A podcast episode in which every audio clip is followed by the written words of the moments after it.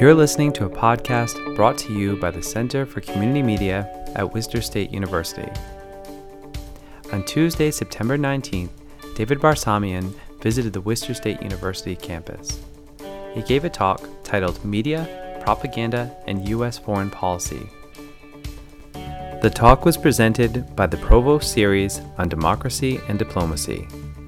The event was co-sponsored by the Office of Academic Affairs, the Department of Graduate and Continuing Education, the Dean's Office of Humanities and Social Science, the Dean's Office of Education, Health, and Natural Science, the Departments of Communication, Earth, Environment, and Physics, English, History and Political Science, and Philosophy, as well as the Center for Teaching and Learning.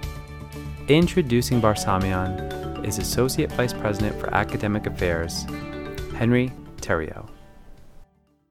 I'm really proud to open up our second Provost Series on Democracy and Diplomacy event for 2017-2018, featuring David Barsamian.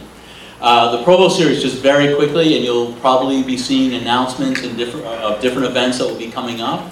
Provost Series is a faculty-initiated program that is aimed at both bringing interesting, challenging speakers to campus and also developing faculty and student programs on campus that try to engage the really difficult issues that everyone's talking about in our society, but to do it in a thoughtful, productive, respectful, and ultimately very critical way. So we have no better way to start off this process than our speaker tonight. He is an internationally renowned journalist who, in addition to starting Alternative Radio, which maybe he'll comment on a little bit, the genesis of that, which is a fascinating story in itself, a weekly radio station heard nationally and internationally on more than 250 outlets, and featuring some of the kinds of voices that I think we all need to hear to understand our society, the global society, and the sort of challenging issues we're facing, but we often don't have a chance to hear in the mainstream media. He is also a well-respected and prolific author, having co-written books with people like Edward Said, Arundhati Roy, and most notably, he is about to publish his 11th book with Noam Chomsky, who some of you may know as one of the leading public intellectuals in the US over the past 50 years. Really tremendous work, really important in various ways. And I'm going to say one personal thing to David.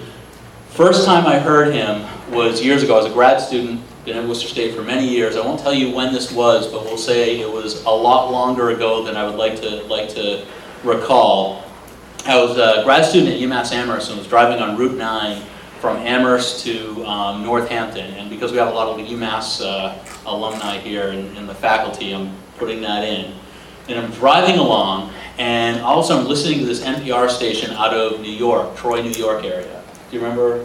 Yeah. So I'm listening, and I start hearing this, something that I couldn't believe was on the radio. It was a discussion by this esteemed professor, Richard Hovanessian, on denial of the Armenian genocide. I know there are some members of the Armenian community here, so you'll appreciate that as well. And I almost had to pull over so I would avoid having an accident because especially at this period, almost more than 25 years ago, this kind of discussion was never on public airways, ever. So I'm listening, and then after the program was over, I hear David Barsamian's voice come on, announced, telling me this is alternative radio. I was completely new to it and became, just so impressed with what he was doing. Got the, looking at the catalog of people he was having speak. And it was just an amazing experience for me. And I think that speaks to what a lot of people have gone through in sort of engaging the work that he's done, the writing, alternative radio, and so forth. While in our society now, and I think in past years, we face a lot of challenge, a lot of difficulties, and it's easy to become really pessimistic about the future of our society, about our capacity, for instance, not to be racist and anti-GLBT and so forth. There are all these problems that we see.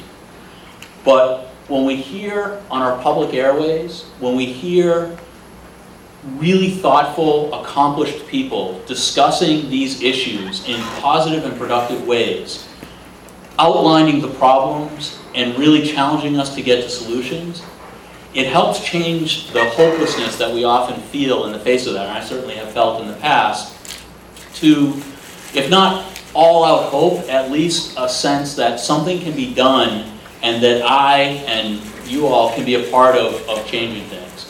And in a way, that's what journalism, when journalism is at its best, when it shows us the things that we don't see, shows us the things that people are trying to keep us from seeing, but then helps suggest ways in which we can take that knowledge, take that insight, take these truths that we've gathered, and do something positive with them in our society. There is, in the United States and maybe globally, no one better than David Barsamian at doing that, the true great journalist. So I don't want to spend any more time introducing him. I could spend an hour praising all the great things he's done. But really the idea is to have you get a chance to hear him, and then I really want to emphasize, we hope you'll stay and enter a discussion after his remarks, regardless if you agree or disagree or anything like that. Really enter into a discussion, that's the hope of the Provost series, to flesh out some of these ideas and take the issues that have been presented and work with them to think about how they relate to Worcester State, to Worcester, to Massachusetts, and to the U.S. Without further ado, thank you so much, David, for coming. Please welcome David Barsamian. That was a way too generous introduction. Thank you so much, Henry. And one of the joys of coming to Worcester, this is my third visit, you know, traveling. Last week I was in Vancouver, British Columbia.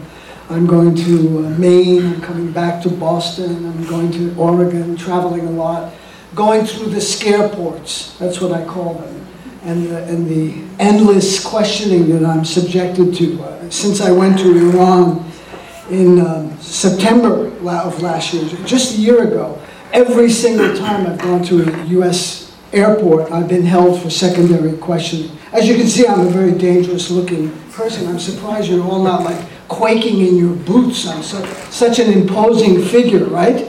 And you know, so to endure that, the humiliations by these semi-literate TSA officers. You know what TSA stands for? Thousands Standing Around. It's a jobs program for retired military and cops and fire people who, you know, don't know the difference between Iraq and Iran. You know, it seems almost to be a qualification not to know geography or any other foreign language, you know, to get one of those jobs. So I go through all that BS to meet people like Henry, to meet you, to connect, because that's what gives me energy.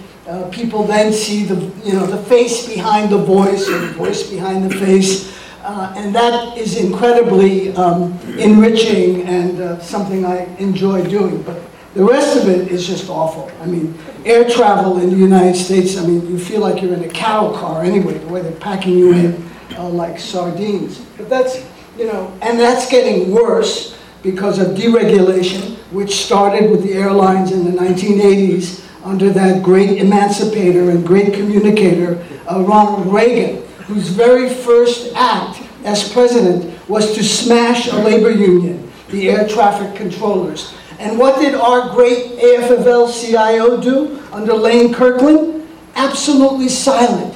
There was no solidarity for those 12,000 air traffic controllers who lost their jobs because Reagan fired them. What was Lane Kirkland worried about? Workers in Poland. With Lech Walesa and the Solidarity Movement, some of you are old enough maybe to remember that. That was his big focus because he was a fanatical anti-communist. Anyway, that's not the title of my subject of my talk, but it's wonderful to see you all here. And let's start with a little Armenian lesson. You can all do it. It's the word for hello, and it's called Parev, P-A-R-E-V, Parev. Good to see you. Thank you for coming. And thanks for organizing this, Henry.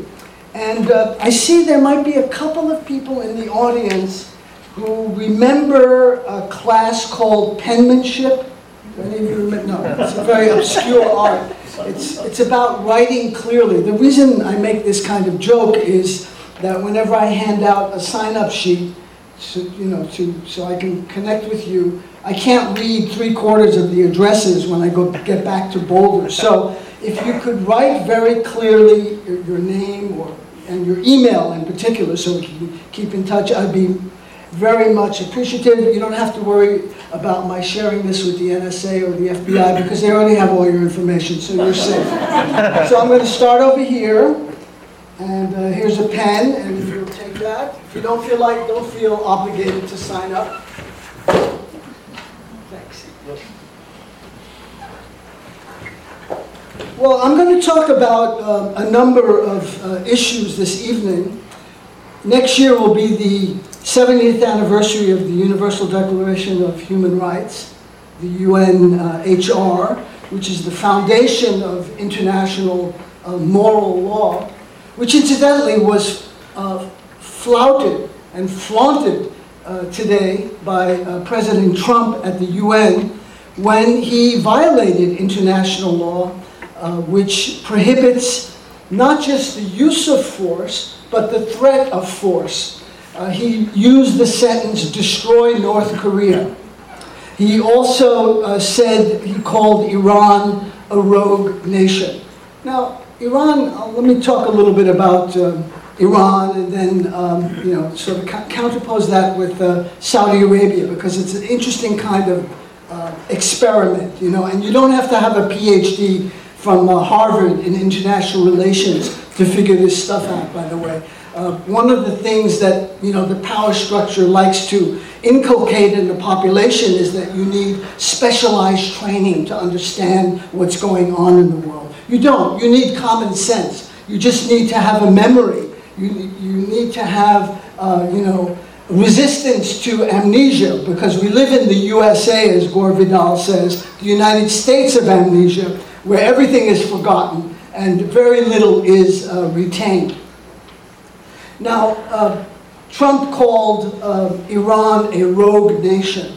Okay, let's say it's a rogue nation. All right, we'll grant him that. Is not the United States a rogue nation? When it bombs multiple countries, invades and occupies multiple countries, all in violation of international law. It's like no big secret. But international law and the UN Declaration of Human Rights is applied selectively. It's like a political football. And for any law to have not just validity, but moral strength and influence, it has to be applied selectively, not just to your designated enemies. So let's take, Iran, for example. I've been there multiple times. I speak a little bit of Farsi, so I can kind of get around. There are lots of problems, internal problems in Iran. It is, a mullahocracy. It's run by mullahs. It's a sectarian state. Yes, yes, yes, all those things are true. Let's compare it to Saudi Arabia, for example, where women cannot drive. They have very few legal rights, no rights of custody and divorce proceedings, owning property, things like that. Are not available to Saudi women. I make a joke sometimes, a bad joke, that if a Saudi woman went to bed tonight in Riyadh or in some other city in Saudi Arabia and woke up tomorrow in Iran, she thinks she would be in heaven.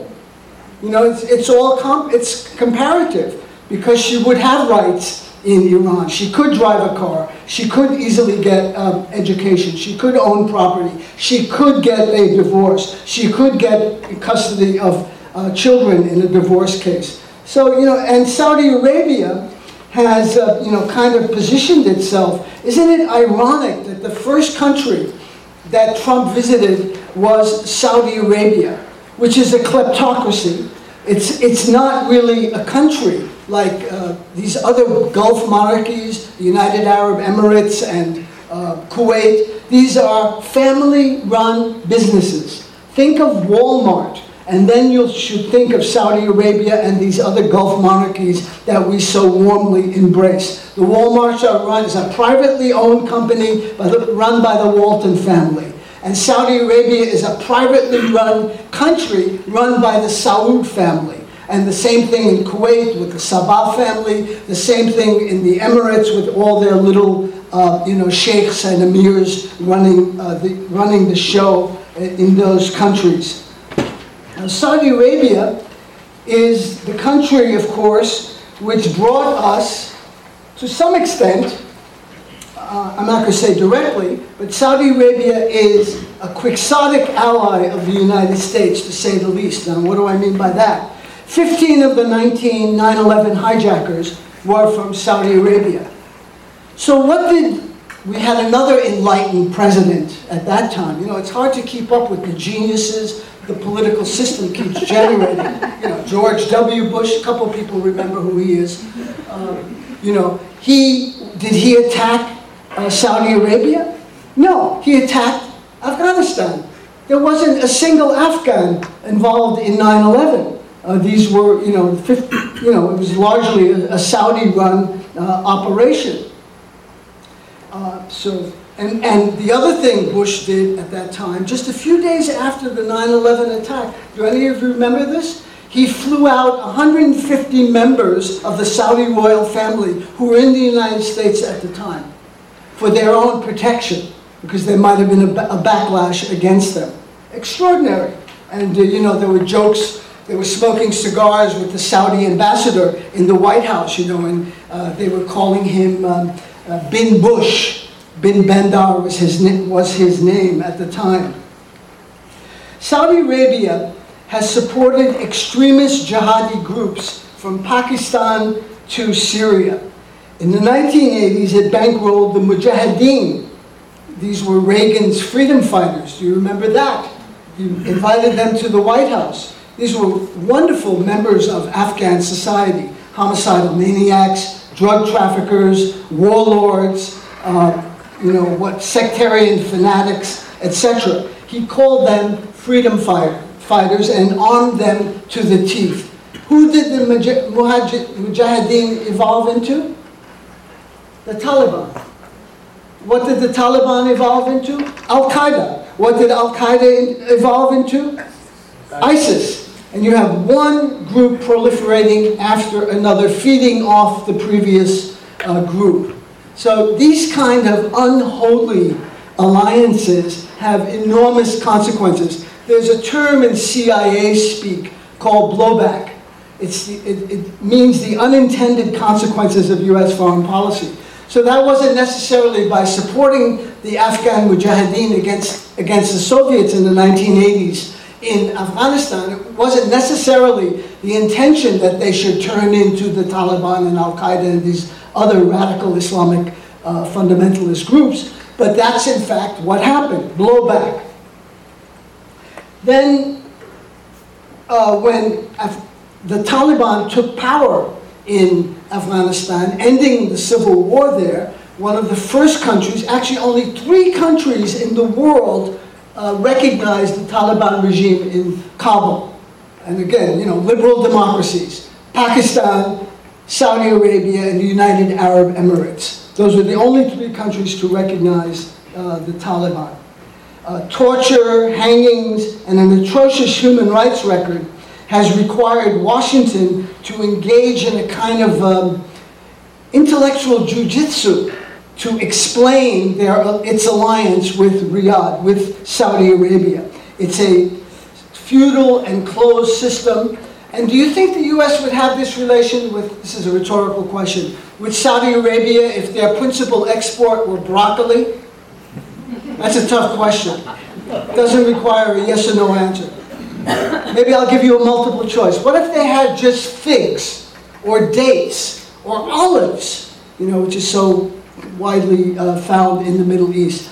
Do you think the U.S. would have this intimate relationship with Saudi Arabia? You have to ask yourself that question. Franklin D. Roosevelt answered that question in 1945 when he met with the then autocratic king of Saudi Arabia, Ibn Saud, on a U.S. destroyer the Quincy in the Suez Canal, and that's where the Faustian bargain was struck.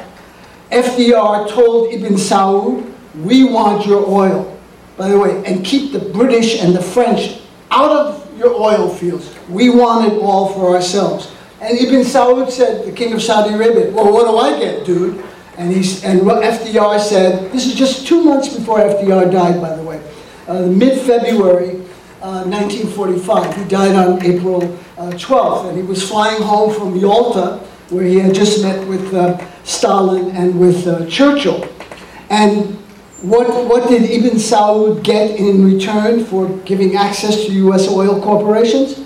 Absolute guarantee of protection from Washington. Washington would use its military might to protect the Saudi regime. That's the Faustian bargain that was struck in 1945, which has had extremely negative effects rippling down through the decades. And it continues today. And you remember when Trump went to, I was going to say Reagan, but they're kind of interchangeable. When Trump went to Saudi Arabia, his first visit, they did that insane sword dance. Did you see that? I mean, this is like Saturday Night Live stuff. I mean, Tina Fey and Alec Baldwin should get a hold of this material and just, use it, or John Oliver or Stephen Colbert, who are the real political analysts, by the way, for the young people in the audience, who you can trust, who you can depend on, who cut through a lot of the propaganda and the crap that's churned out by, Martha Raddatz and David Muir and all the other overpaid gasbags who compete for the best air on the air. I mean, they're full of hot air. These pundits who opine without any evidence whatsoever. They're just giving freely of their opinion without any supporting evidence. And so what is Saudi Arabia? Let's just stay on this, because this is a human rights crisis. There are multiple human rights crises going on right now, and I'll touch upon a couple of the others. But perhaps none can, it's hard to measure suffering. But what's going on in Yemen is just an enormous tragedy, which Saudi Arabia is largely responsible for. It is bombing Yemen indiscriminately, causing tens of thousands of casualties, thousands of Yemeni deaths, and also has, and Yemen, by the way, is the poorest of 22 Arab countries. It doesn't have oil, it doesn't have any resources, and it also has the dubious distinction of perhaps being the first country in the world to run out of fresh water. Their freshwater supplies are dwindling. It's a very serious issue, and as climate change accelerates, as temperatures go higher and higher. Last summer in Baghdad, it was 54 degrees centigrade. That's 128 degrees Fahrenheit. In Sandton in Kuwait and also in Pakistan and India, extremely high temperatures, and so water evaporates. It's harder and harder to conserve water and to keep it with those kinds of daytime temperatures. Now, Yemen is on the brink of famine.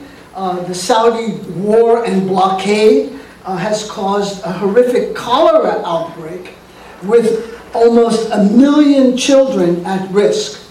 So this is a huge humanitarian issue which, if we had a functioning, I hate to say, regime in Washington, would be paying attention to, rather than focusing on, generating a war talk about North Korea, war talk about Iran, and, putting the reins on Saudi Arabia, because this simply could not happen without U.S. acquiescence. Technically, the Saudi war on Yemen could not happen without the U.S. supplying the Saudi jet planes and bombers with in-flight air fuel, as well as munitions. And by the way, Britain also sells billions of dollars of weapons to the Saudis, but we're number one when it comes to weapons sales. You could all stand proudly as Americans in the world. We spend more. We're number one in weapons sales, and we ourselves spend more than the 9 next biggest countries combined on weaponry. These are not small countries, right? I mean, Germany, China, India, France, Korea, Japan, all of those countries combined do not equal what the U.S. spends on armaments. Now, why would I say bring that up on the campus? Well, I think you've got, you know, you pay tuition here, you know, there's more and more student debt. In fact, it's $1.3 trillion.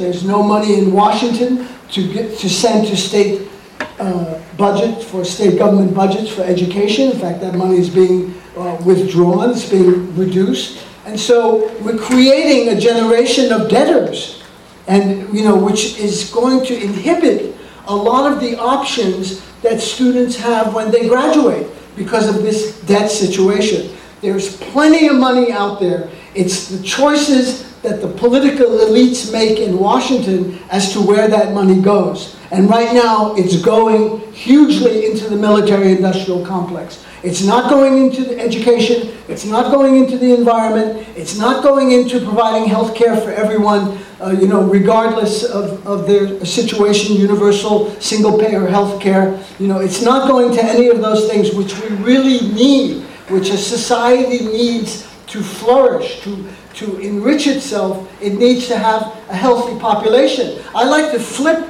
you know, the Trump slogan, which he stole from Reagan, by the way, making America great again, to make America healthy again. You know, we have infant mortality rates that are, you know, exceeded by very few other countries, very few other industrialized countries. Slovenia, where millennia Trump is from, has index after health index exceeds the United States. I mean, it's a scandal that that kind of money is being wasted, because what should be a human right, and again, FDR talked about this in his 1944 State of the Union address. He said that health, the right to health care, is a human right. It cannot be denied. And that's what, of course, is going on. It has become commodified. In fact, if you want to really read a radical speech, you have to go back in American history, although you can, you know, hear some of maybe Jill Stein or Bernie Sanders' comments. But if you go back to Roosevelt's State of the Union address, 1944, it's stunning in what it proposes. Let me just read to you a couple of the things. As rights, the right to a useful and remunerative job, the right to earn enough to provide adequate food and clothing and recreation, the right of every farmer to raise and sell his products at a return which will give him and his family a decent living, the right of every businessman or woman, large and small, to trade in an atmosphere of freedom from unfair competition and domination by monopolies, the right of every family to a decent home, the right to adequate medical care and the opportunity to achieve and enjoy good health, the right to adequate protection from the economic fears of old age, sickness, accident, and unemployment, and finally, the right to a good education. These are rights that we should be articulating and demanding from the political class that controls the country. And yes, it is their country. We live here, but if you want to know who owns America and who runs the show, it's not esoteric information. Just pick up any copy of the Fortune 500 or the Forbes 400, and you'll have the list of the largest corporations that dominate the economy. Many of them, incidentally, not just military-industrial complex like Lockheed Martin, Raytheon, United Technologies, Sikorsky, Northrop Grumman, and others, but also, all of the petrochemical companies are in the top tier, as well as the pharmaceutical companies. So maybe some of you, yourselves, or your parents or grandparents are getting gouged by these outrageous prices for drugs, for prescription drugs, which is, you know, drives many Americans to go to Mexico or to Canada to buy drugs because the prices are much lower there. I was just in, as I said, in Vancouver about a week ago, And a lot of Americans go to British Columbia, up from Washington and Oregon, to buy their drugs and you know, save huge amounts of money. Why are drugs so expensive? You have to ask yourself that. I mean, these are not luxury items, okay? So this is not about getting an ear enhancement or some kind of body art. It's something, it's not elective, it's absolutely required and mandatory if you're going to have good health. But the pharmaceutical companies, and again, it's just a handful, Pfizer, Eli Lilly, GlaxoSmithKline, and just one or two others, like in every sector of our economy, there's monopoly control. The military sector, the pharmaceutical sector, agriculture, food, tremendous concentration of wealth and corporate power. And so these drugs, by the way, are paid for, developed at the National Institutes of Health. How many of you have heard of that? It's in fact owned by us, we the people. It's public property. It's where the best scientists, or many of the best scientists, create cures, develop medicines, develop vaccines, which then, at public cost, because it's something we need, but then something very mysterious happens. All of these developments, all of these new cures and new drugs find their way into the private sector, almost by magic. And they then turn around and gouge us and gouge your parents and grandparents for these, with these outrageous prices. If we had a responsive political system that would listen to the demands of the people, not slogans like lock her up, or build the wall, and make America great again, that's just, fuel for the crowds that turn out that want red meat. These are not policies, these are Nuremberg electronic rallies that Goebbels and Hitler would have admired for how they are orchestrated. So we don't really even have genuine capitalism in the country. It's more like state-supported, publicly supported capitalism. That would be a much better way to describe it. For example, you all think the internet was invented by Paul Allen and Bill Gates in some carriage house in Palo Alto or Sunnyvale. That's the mythology, right? The internet was invented by you. We invented the internet at the Pentagon, doing research there over the years and then turning it over to the private sector. If you look at avionics, the same kind of things, the radar, all developed at public expense and then handed over to private capital, who then charge us an arm and a leg for inventions and technologies that we have already paid for. I mean, the irony is just dripping, yet very few talk about it in any realistic way. Now, coming back to human rights and the situation in Yemen, which is a huge disaster, largely perpetrated by our ally, Saudi Arabia, but enabled by the US tremendously and Britain to a lesser extent. The new mantra for violating human rights is to say you're fighting terrorism. That's your permanent get out of jail pass.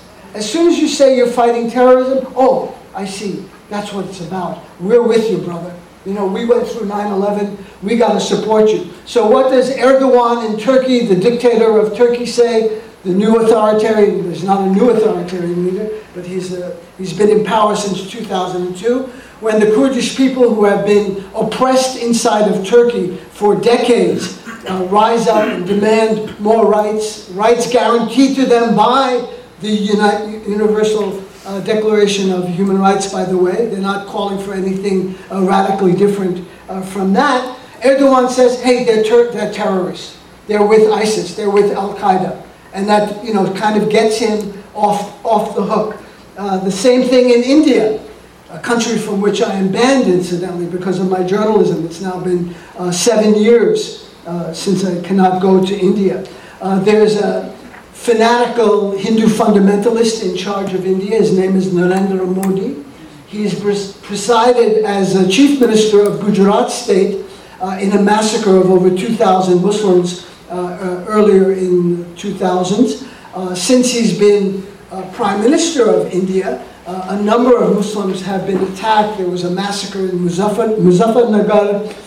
Muslims have been lynched, beaten. Christian churches have been attacked. Christians have been attacked. Non-Hindu minorities are under threat. And what is Modi's explanation for what's going on? These are terrorists. The poorest of the poor, the Dalits, for example, the untouchables, they have taken up arms against the Indian state, you know, wanting independence and a sense of dignity and self-respect. They are called terrorists. The same thing in Kashmir, which is overwhelmingly Muslim. They want independence from India, which has been occupying Kashmir since 1947. It is the most densely militarized zone on the face of the earth. There are 600,000 Indian security forces in Kashmir, which is much smaller than the state of Massachusetts, incidentally. And people, guess what? They don't like being occupied. They don't appreciate that. They don't appreciate being stopped at roadblocks, being searched, being asked for IDs, having their homes broken into in the middle of the night, having their male family members taken off. Many of them disappeared. When I was reporting in Kashmir, I learned a couple of new phrases in English that I had never heard before, and people had to explain to me what they were. One was custodial deaths. It's custodial deaths. What's that mean? It means state security forces arrest you and you mysteriously disappear in the system, never to be heard from again. The other thing that I picked up in another English word, which is used in Indian languages actually, is encounter, where the Indian security forces would plant evidence on suspected militants and then say, look, you know, they're terrorists, here's their guns, you know, here's their letters from Bin Laden with, you know, orders. Like someone would carry a letter from Bin Laden in their pocket just by chance, you know, and it would be found just by chance. That kind of manufactured terror is what states are doing around the world. There's an example of that going on right now in Myanmar, the former Burma, where the 1.1 million Muslim minority, they're called Rohingya, are being persecuted. Almost half of them have been driven into incredibly impoverished Bangladesh by a woman who is largely lionized and admired in the West by, you know, the liberal class, Aung San Suu Kyi, who won the Nobel Prize a few years ago, a great hero welcomed by Obama into the White House, who is not lifting a finger to prevent the mass atrocities being carried out by the largely Buddhist military forces in Myanmar, in the former Burma, driving out the Rohingya minority, torching their villages, raping women, massive human rights violations. The UN Secretary General just the other day said that this is a classic case of ethnic cleansing. That's, I think, a kind of euphemism for genocide, because one of the definitions of genocide is targeting a particular community. And this community is being targeted for extermination. They're being driven out of the country against their will. And they basically have no rights, because under the Myanmar constitution, they were never granted citizenship. And Aung San Suu Kyi, who's got to know better, she's got to know the reality of this, she's not a stupid woman, says that they're really Bengalis. They're not from this country. They're from, you know, outside of Myanmar. Well, the evidence is that they've been living in Myanmar, the former Burma, for over a millennium. For over 1,000 years, there has been a Rohingya presence in Western Myanmar. So that, you know, is something that's going on right now. That is, it's not as easy for the U.S. to do much, because we don't have a lot of economic leverage, but we still have, hard to believe, a little bit, a modicum of moral authority. And if the president or the secretary of state were to make comments, it would have an effect on, I think, international opinion. But why is there so much silence about Myanmar around the world in the face of these clear human rights violations? Well, one can only speculate, but guess what? Myanmar has that precious commodity that is so sought after. I'll give you a hint. It's three letters. The first letter is O. The third letter is L. So again, if you think they just had, you know, cranberries and raisins, there might not be a lot of interest in Myanmar. But they do have large deposits of oil and natural gas, and that may be influencing the policy or lack of response to what is obviously a major human rights catastrophe. So as I said, if international law, if human rights is to have any validity, if it's to have any moral standing, it cannot be applied selectively. It must be applied universally. And we have to apply it to ourselves when it is required. Now let's move on to a less controversial subject, which is Israel and the occupied territories. I'm sure here in Massachusetts it's widely debated and discussed. We are now, you know, this is the time of anniversaries. 2015 marked the 100th anniversary of the first genocide of the 20th century, the Turkish genocide of the Armenian population. 2016 marked one of the most duplicitous and treacherous treaties ever signed, and I know that the bar is very high when I say this, between the British and the French to divide the Middle East. It's called the Sykes-Picot Agreement. That's where the lines were drawn in the sand. That's where a lot of the conflict that is occurring in the Middle East today was embedded, because of the creation of artificial states and divide and rule policies. That was 2016. And 2017 is the centenary of the Balfour Declaration. How many of you have heard of the Balfour Declaration? It was the enabling document for Zionism to create the State of Israel. The British Foreign Office, and this is Lord Alfred Arthur Balfour, who was the Foreign Secretary, wrote a letter to Lord Rothstein of London, a major banker, saying that His Majesty's government looks with favor on the creation of a Jewish homeland in Palestine. And there was a little codicil after that, which is largely ignored, provided that the indigenous inhabitants are not discriminated against, that do not suffer as a result of this. And the Zionists took the Balfour Declaration and used that as its raison d'etre. It went into the League of Nations Charter, and that's something that they constantly refer to justify their legitimacy, to create a state, a homeland for the Jewish people. I mean, there was a couple of problems with this Balfour Declaration. First of all, there was a large indigenous population, fully close to 1 million, with just several thousand Jewish people living in what was then Palestine, many of them actually who had been in the region for centuries there. They had really been integrated into the Middle East. The other problem was that the British were signing over, you know, the deed to a house they didn't own, that they didn't, you know, that they physically controlled militarily, but had no legal right to do what they did. Well, that's, you know, 2017. Today, we are in the 50th year of the longest occupation in modern times, the Israeli military occupation of Palestinian territory. 50 years have passed since Israel's victory in the Six-Day War, resulting in the longest military occupation, as I said. And on the ground, there's been a radical shift in demographics because of the settlements. What began as a few scattered outposts has now mushroomed into vast subdivisions and cities with Jewish-only road networks connecting them, making it difficult for Palestinians to travel. Have any of you been to the West Bank, to that part of, one or two people? Well, you have to go and see it to believe it and to understand what's going on.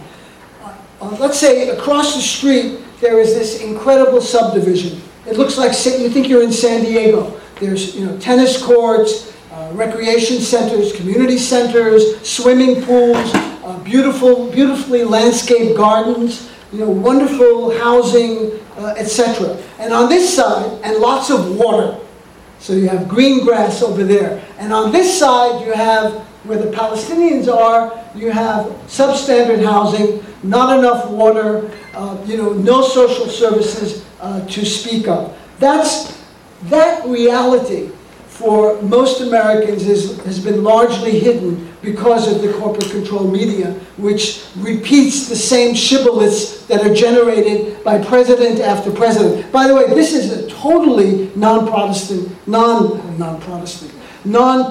issue when it comes to the Middle East, whether it's Obama or Clinton or Bush, or the first Bush, or Trump, or Reagan, or Carter, whoever the president might be. There is very little daylight among any of them in terms of justice for the Palestinians. Even if you say that, it's considered controversial that these people should have rights. The indigenous population of Palestine should have at least equal rights to the population that largely comes from Brooklyn. Incidentally, in the United States and Canada and France and other countries who have moved there to displace them. A lot of people don't know what the Oslo Accords were. It was greatly celebrated here as the greatest thing since sliced bread and the invention of ice cream. The Oslo Accords were a kind of Versailles treaty for the Palestinians in which they capitulated their rights, many of their rights, and Palestine, what was left of it, the West Bank, was cut into three different zones.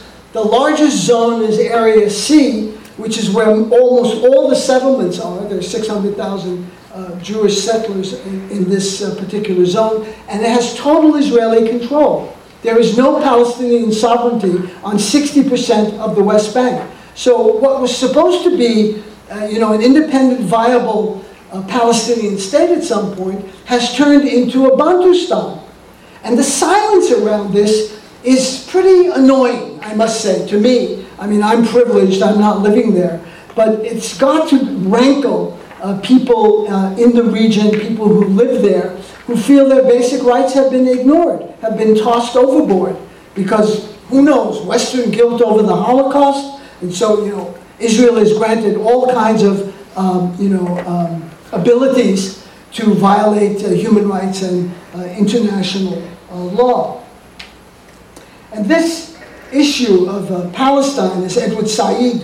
I've got actually a couple of books there with Said. One's called The Pen and the Sword. He says, Palestine is a thankless cause, one in which you truly serve. You get nothing back but opprobrium, abuse, and ostracism.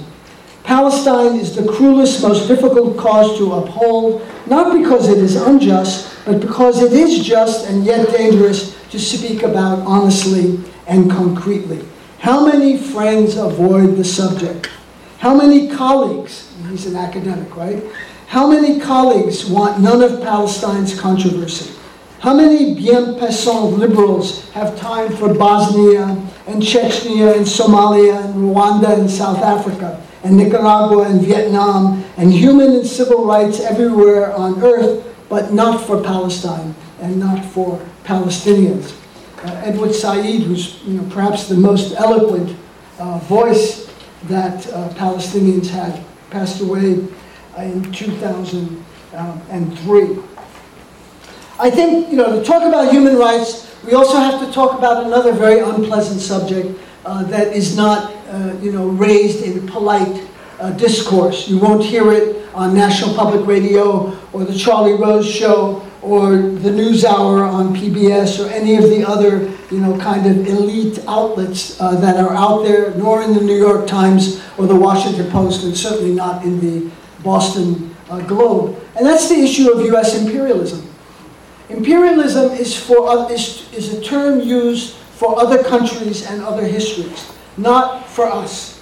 We are the exceptional nation, as Trump and Obama and others before him have proclaimed over and over again. Madeleine Albright went so far as to say that the United States is the indispensable nation. And when she was asked to clarify what she meant by indispensable, she said, and I'm quoting, "We can see farther into the future." So they have this kind of extraterrestrial powers here, ESP, that they're able to see in the future to justify their position. There was an Austrian sociologist, who Joseph Schumpeter, who wrote an essay called The Sociology of Imperialisms. I'm going to read you just this one short paragraph, and every time you hear the word Rome or Roman, just insert United States or American, and I think you'll get the drift. There was no corner of the world where some interest was not alleged to be in danger or under actual attack. If the interests were not Roman, they were of Rome's allies. And if Rome had no allies, well then allies would be invented. When it was utterly impossible to do that, then it was the national honor that was insulted. The fight was always invested with an aura of legality. Rome was always being attacked by evil-minded neighbors. The whole world was pervaded by a host of enemies, and it was Rome's duty to guard against their aggressive designs. And I think, you know, if you think about, you know, U.S. foreign policy, I think you have to attach the word imperialism and the adjective U.S. or American before it. Imperial systems are sustained not only through violence, because we have the largest military in the world, or its threat, but through a network of client states and dependent regimes as well. So the U.S. has a whole network of allies that can be used for different services. If things get really hot, then of course the U.S. military will directly intervene. But when local things can be solved by the local representatives of the empire, then they will do that. There's some terrific books about this, which I doubt are being taught, you know, on this campus or elsewhere. Frantz Fanon, The Wretched of the Earth. Well, it is being taught. I think, Henry, you've used it in your classes. Aimé Césaire, another anti-colonial, anti-imperialist. Amilcar Cabral. Ngugi wa Thiong'o of Kenya, who's written a very important book called Decolonizing the Mind. You know, we all think we're independent and, you know, we're smart and we're cool, we're U.S. people and we can see through the propaganda. We too are, we are saturated with propaganda, you know, and we need to deconstruct these, you know, these the torrent of lies and prevarications and mendacities that keep flowing from officialdom and then are regurgitated through the corporate control media. That book is very, very important to get a hold of as well. And Chomsky, of course, is, as was mentioned in the introduction, you know, probably our greatest public intellectual, has been assiduously, you know, demarcating the parameters of U.S. imperialism and the propaganda system that props it up, that makes it all possible and palatable for us, because otherwise it would be difficult to pull off. If you know we were going into countries to steal their resources, you might have second thoughts about, you know, supporting the policy or even wanting your son or daughter or grandson or granddaughter or you yourself to join the military when you realize that you're actually the muscle, you know, a front for U.S. capitalist corporations that want to make more and more money and so want to extract more and more iron ore, bauxite, copper, aluminum, oil, natural gas, you name the resource, the U.S. military is often there trying to extract it or at least to protect it. And so imperial systems are sustained not only through violence or threat, but through this network of clients. Now we see Sisi in Egypt, Netanyahu in Israel, Erdogan allows a huge military base to be used inside of Turkey, even though he's committing massive crimes, indisputably massive crimes against humanity and the Turkish population. 150,000 civil servants, judges, lawyers, public state attorneys have lost their jobs, fired by Erdogan because of their supposed involvement in a coup in July of 2016. Fully 10 to 20,000 have been imprisoned, are under arrest. Journalists have been arrested, assaulted, assassinated. Even before the current wave, you may have heard of the prominent Turkish-Armenian journalist Hrant Dink, who was murdered in front of his office in downtown Istanbul in broad daylight because he had the temerity and the audacity to say that the Turkish state should acknowledge its crimes against the Armenian people. So this is still, I think, a burning issue in Turkey. And I know Henry in his introduction said, you know, maybe I should talk a little bit about my background and how I got involved. Well, I must say that the genocide of the Armenians cast a huge shadow over me, and I think made me what I am today, whatever that might be. An independent journalist, a rabble-rouser, you know, an anti-establishment person. Yes, I own up to all of those things, because this thing was, I grew up in the first generation after the genocide, so I was surrounded by survivors, including the few family members that the Turks did not kill. I was growing up in New York in the 1950s. And, you know, I would ask questions. I'd be curious, you know, how come I don't have any grandparents? You know, how come I don't have any aunts and uncles? How come there are so few cousins? You know, what happened? Oh, you know, we don't want to talk about that. There was a great reluctance to open up those wounds, which were so acute and so painful. But I was persistent, and those were the very first interviews I ever did were with survivors. And believe me, they were the hardest interviews I've ever done. I mean, interviewing Noam Chomsky is a walk in the park, or Edward Said, or Tariq Ali, or Arundhati Roy, or Howard Zinn, or any of the people that, you know, I deal with today. To talk to, you know, people firsthand, you know, to see tears coming up in their eyes, makes me choke up. And to talk to your mother, you know, and because she was the lone survivor of a family of 25. She lost three brothers directly, one indirectly.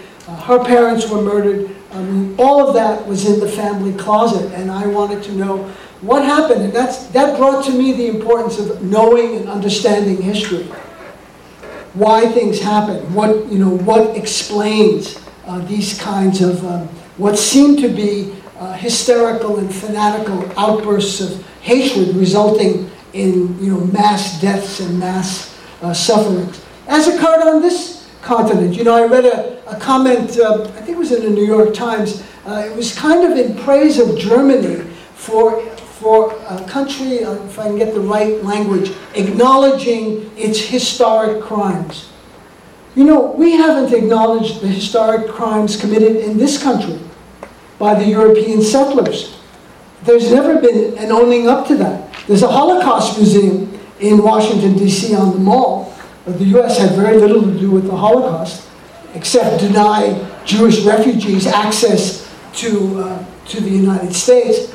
But there is no museum for African Americans. There is no museum for Native Americans. I think that's actually changing now. There is a movement in that direction. But we have not acknowledged our historical crimes. And I think it makes it difficult to move forward when you don't know your past. And the past dictates the present, and the present influences the future. George Orwell said something comparable to that in 1984. And the lack of acknowledgement of what's happened, the suffering that was inflicted on various groups, but particularly Native Americans, who were the target of extermination. They were called savage beasts in the Declaration of Independence.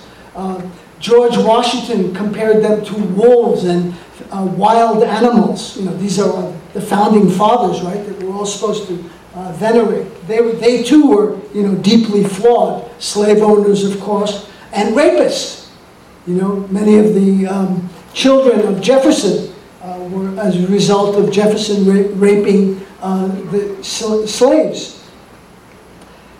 So to understand where we are, we have to know where we've been. And to understand where we're going, we have to understand where we are today. And I think, you know, a media system and an educational system provides you with those tools, or ideally should provide you with tools to deconstruct arguments, to understand and decode propaganda, and to, you know, break down and parse the different kind of arguments that are made. That would be, to me, one of the most valuable things I could possibly learn in an educational system, which I barely got through, by the way, and I say this for the young people in the audience maybe as an encouragement. I barely graduated from high school. I had to go to summer school to make up some courses, you know, so I'm not, I don't have credentials. I'm doing what I'm doing totally, you know, as a kind of radical, wild-eyed idea I had to start a weekly radio show because I wanted to get radical ideas and progressive ideas out to a larger audience. And I remember my brother, Barsam, he said, "You mean you're going to try and make money doing that?" He lived in Jersey for a long time.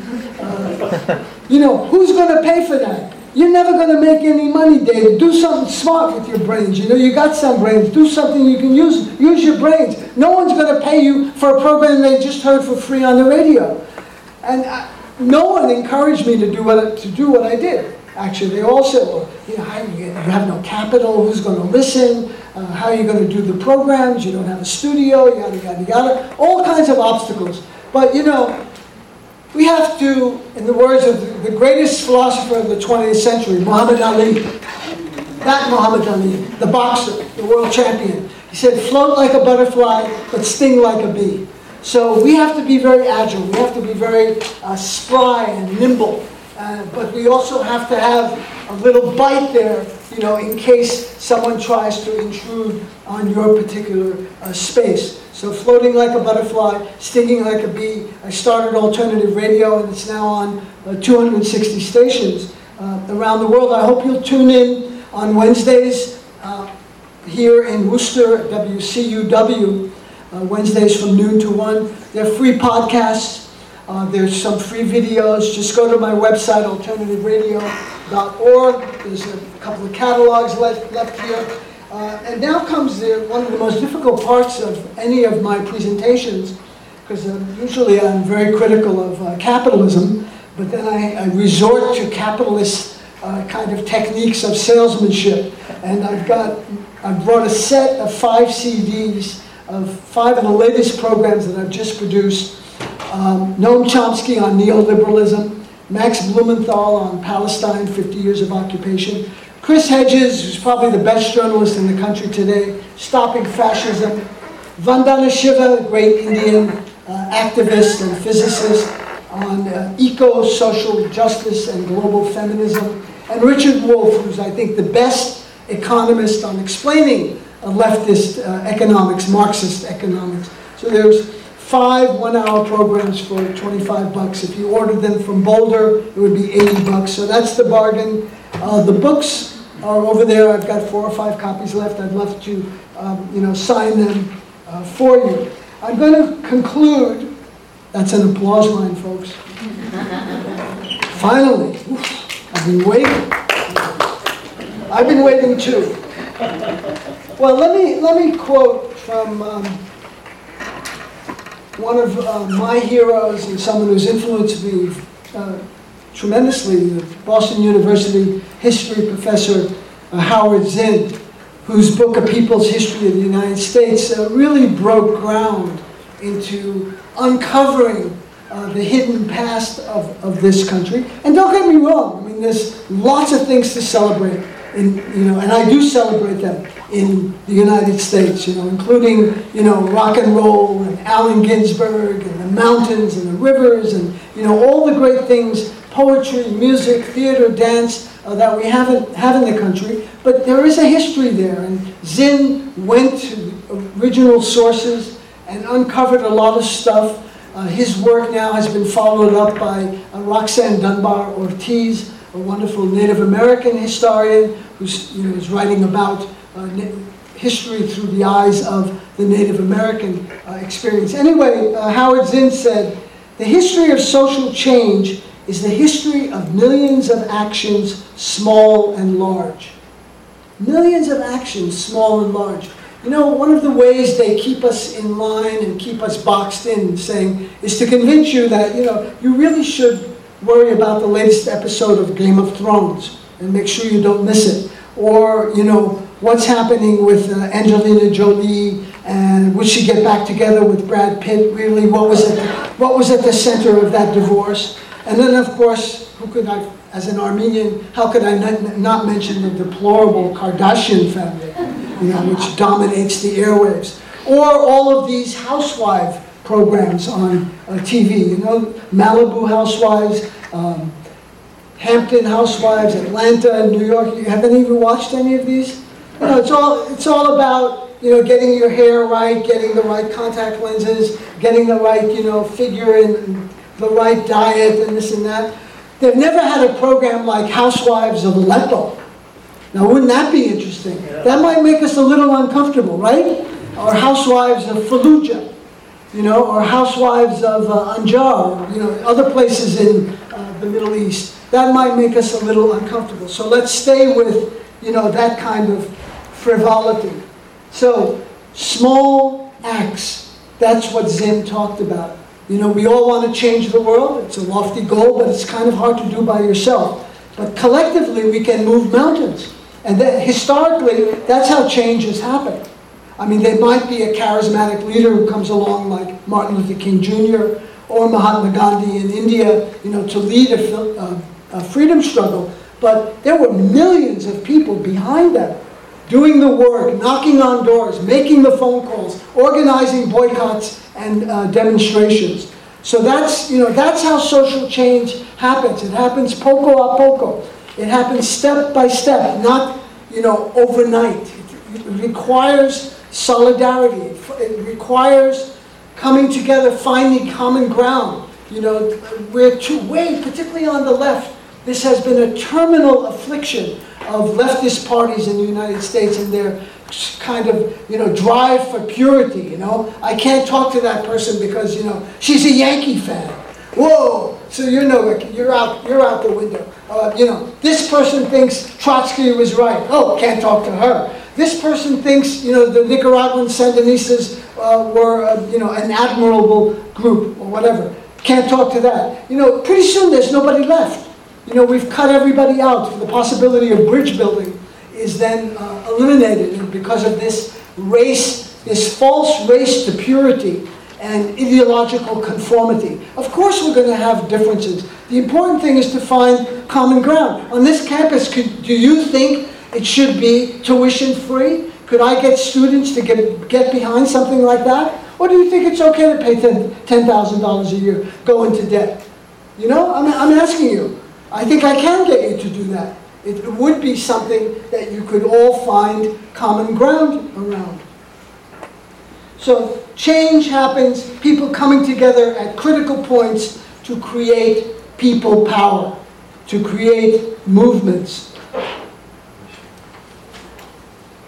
And about, there's a wonderful US philosopher and writer, he's dead now unfortunately, his name is Neil Postman. He wrote a very important book called Amusing Ourselves to Death.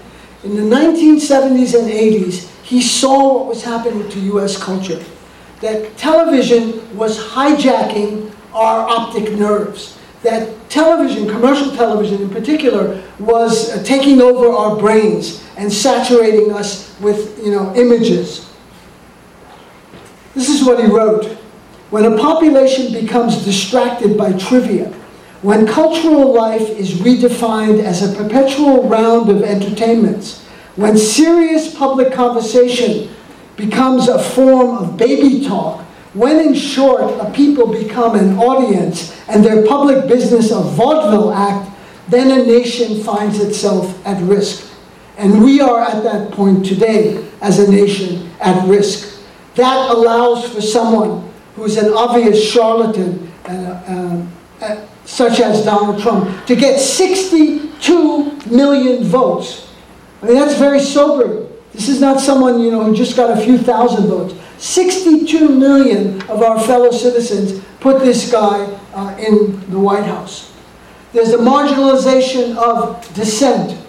There's the celebrityitis, the you know, who got the latest Hollywood divorce? What about this movie? What about this scandal? You know, sex always sells. We've become a tabloid civilization where we, you know, we focus on the frolics and the shortcomings of the rich and famous. You know, what's happening in Palm Springs or West Palm Beach at these mega mansions and McMansions and the like. So we are narcotized as a people. We have to break through that numbness to create, you know, a viable society. So I'm getting the timeout sign. I could read you a poem in Urdu by Faiz Ahmed Faiz, but there's no time for that. I'm going to close with a radical American voice you should all know and honor, Frederick Douglass. He made these comments in 1857, August 4th to be exact. He said, "If there is no struggle, there is no progress. Those who profess to favor freedom and yet deprecate agitation are humans who want crops without plowing the ground. They want rain without thunder and lightning. They want the ocean without the roar of its mighty waters. The struggle may be a moral one, or it may be a physical one, or it may be both moral and physical, but it must be a struggle. Power concedes nothing without a demand. It never has, and it never will." Thank you very much.